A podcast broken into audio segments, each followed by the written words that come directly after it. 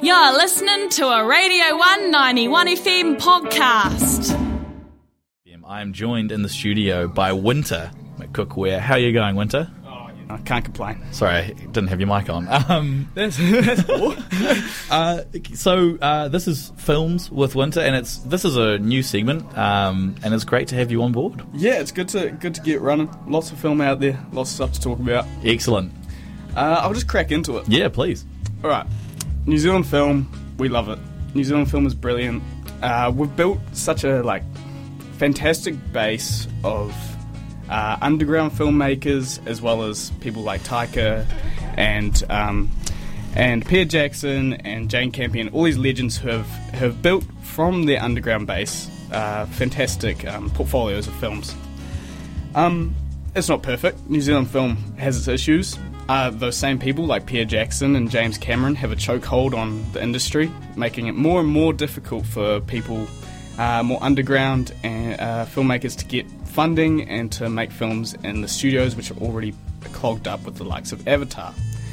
However, we do have great films being made, and James Ashcroft's adaptation of an Owen Marshall short story, Coming Home in the Dark, carries on this tradition of brilliant low budget New Zealand films.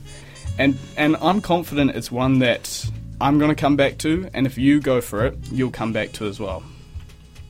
This film came out in 2021, and so unfortunately, getting caught up in the rush of COVID, I feel it got swept under the rug a little bit. However, at the moment it's on Netflix and it's definitely worth giving it a spotlight. It's one of those stories we I don't want to say too much. It's really a simply to put simply, it's a road trip thriller. Uh, it's based on the country roads of New Zealand, and that's the first thing I want to focus on. Ashcroft's ability to capture the New Zealand road trip is incredible. He he he knows the feel of the car ride. He knows the bickering. He knows the games of I Spy. He knows the snacks from Foursquare. And so having that knowledge really grounds it in the New Zealand culture and New Zealand base. However, he doesn't he doesn't waste time on any nostalgia or any weird Kiwi dream type um, situation. Instead, he throws you into the action, and from that moment, it doesn't hold back. It grabs you, it throws you into an intense, visceral, and psychological drama. I, I'd consider this film in the lines of like the Coen Brothers' um, No Country for Old Men, or if you're into something a bit more experimental, saying like the Safdie's Good Time. For its 90 minute runtime, you're not given room to breathe. Like the characters, it's just tension after tension, and this is crafted through the sharp dialogue from Ashcroft and the other writers. Um, However, I want to give specific credit to the cinematographer and the production design team. So, the cinematographer was Matt Henley, and the production ta- design team was Kate Logan and Philip Gibson. So, they had 20 days to make this film, and the majority of it was filmed from the inside of a vehicle, and the majority of the film is at night. And so you're working within the constraint already of New Zealand, which people usually use to show off our landscape and show off our beautiful wildlife and all that. But instead, it's all at night, and so you're left in this situation where they have to make it feel interesting and consistently change it up. And they do. They do. The lighting is interesting. The way the characters are situated in the car changes, and you can see how dynamic they have to work within this constraint of the car to make it work. This is a debut film, so it's not perfect. Ashcroft uh, has a long way to go before crafting a perfect film. On occasion, it can feel contrived, and perhaps it relies too heavily on this New Zealand location, and so and so it starts to feel less convincing if you don't understand the New Zealand context, if you don't understand how we interact as a people often. Um, and so this could deter an international audience, but I really don't think that's who it's made for. I'm a sucker for the setting of New Zealand. We do actually have a beautiful country, and we should use that to craft beautiful stories. And sometimes the beauty can be found in the brutal. And I think Ashcroft plays on the tropes of New Zealanders and distorts them to craft a beautifully frightening modern thriller. This film won't be for everyone. I really recommend caution watching this film around children.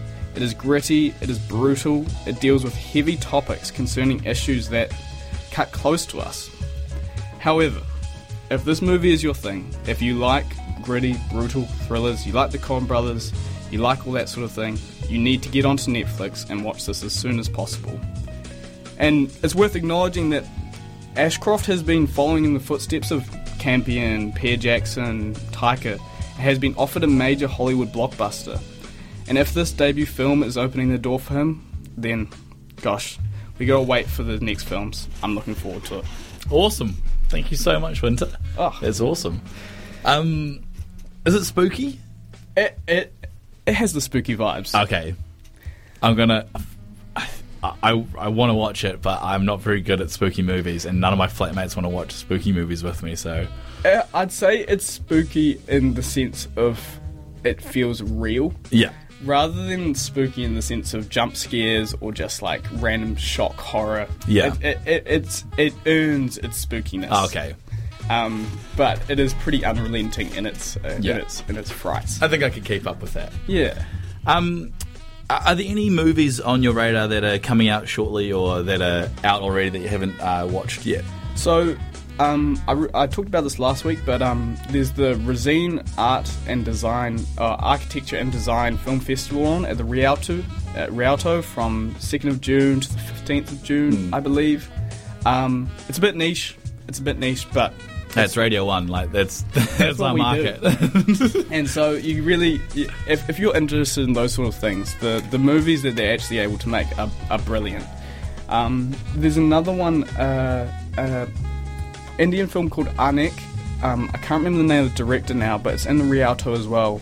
Um, I'm really excited to watch this. Awesome. I think it's, it, it looks gritty. It deals with some political issues um, from Northeast India. Um, Awesome. I really, really recommend checking that one out as well. Wicked. Are you now? This is a bit off off script, but do you watch The Boys, the Amazon Prime series? I, I've had that recommended to me uh, about a hundred times, but no, I haven't got round to it. okay, season three is coming out soon, and I'd like to on air make a request that you like when season three comes out that you make that your topic of uh, Well, of choice. Two seasons, two seasons. To eight. There's only eight episodes in each season. Yeah, Very bingeable. I think I could make that work because I mean I'm on the new season of Stranger Things at the moment. Oh, yeah? I'm sure a lot of people will be on that. Thoroughly enjoying it. Better than the third season in my opinion. So yeah, lots of good things Wicked. out. Okay, There are. boys. Um, Boys. I was. We were looking for costumes for Hyde Street on Friday, and we came across a costume store that had. it was a strange, you know, they, like they to avoid copyright, they call things. Yeah, differently. yeah, I love it. Instead of Stranger Things, it was unusual events, and um, it was in the first season. You know, it was just a T-shirt with the alphabet on it. So it was like the, the costume was the walls of is it Will's house from the first season. I think that's hilarious. My favourites are like Cat Person or yeah, yeah, Red Robot vibe. Amazing stuff. Well, Winter, thank you so much for coming on. We'll see you next week. Uh, and uh, the name of the movie was Coming Home in the Dark. James Ashcroft. Check it out on Netflix. Awesome Stuff. Great sell. There was a Radio 191 FM podcast. You can find more of them at r1.co.nz forward slash podcast.